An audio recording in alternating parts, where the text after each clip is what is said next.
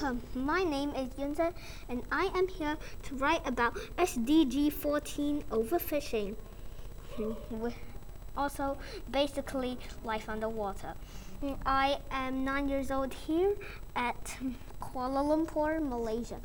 The SDGs are the Sustainable Development Goals, making this world a great place to live in for everybody and every animal. I've learned that there are 17 goals, goals about the climate crisis, life for animals, and for us. I am now passionate about SDG 14, which is life underwater.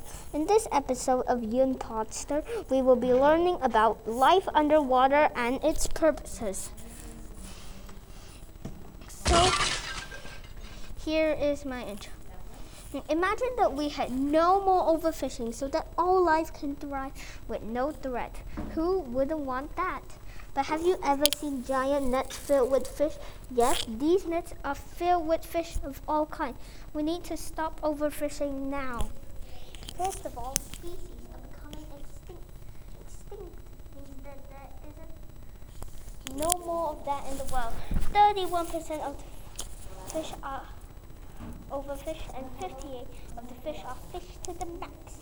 This is a reason why I and you should care if we stop overfishing, then maybe there could be enough fish for us. We would save thousands of species if we stop overfishing.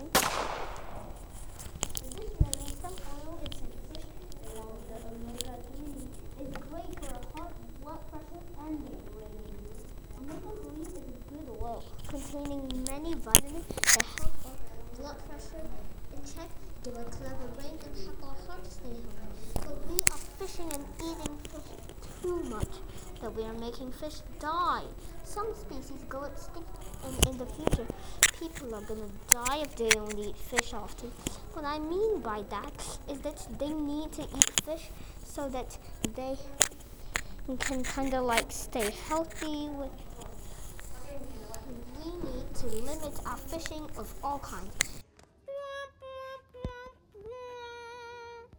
In closing, overfishing is something that needs to stop.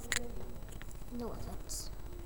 It's putting some species extinct or at risk of extinction. You need to join a group about overfishing now, or you can write the government about overfishing. We can save thousands of species together. There might be life on other planets, but we haven't found any according to science. So let's live cleanly and happily on this planet during this point. All will be good.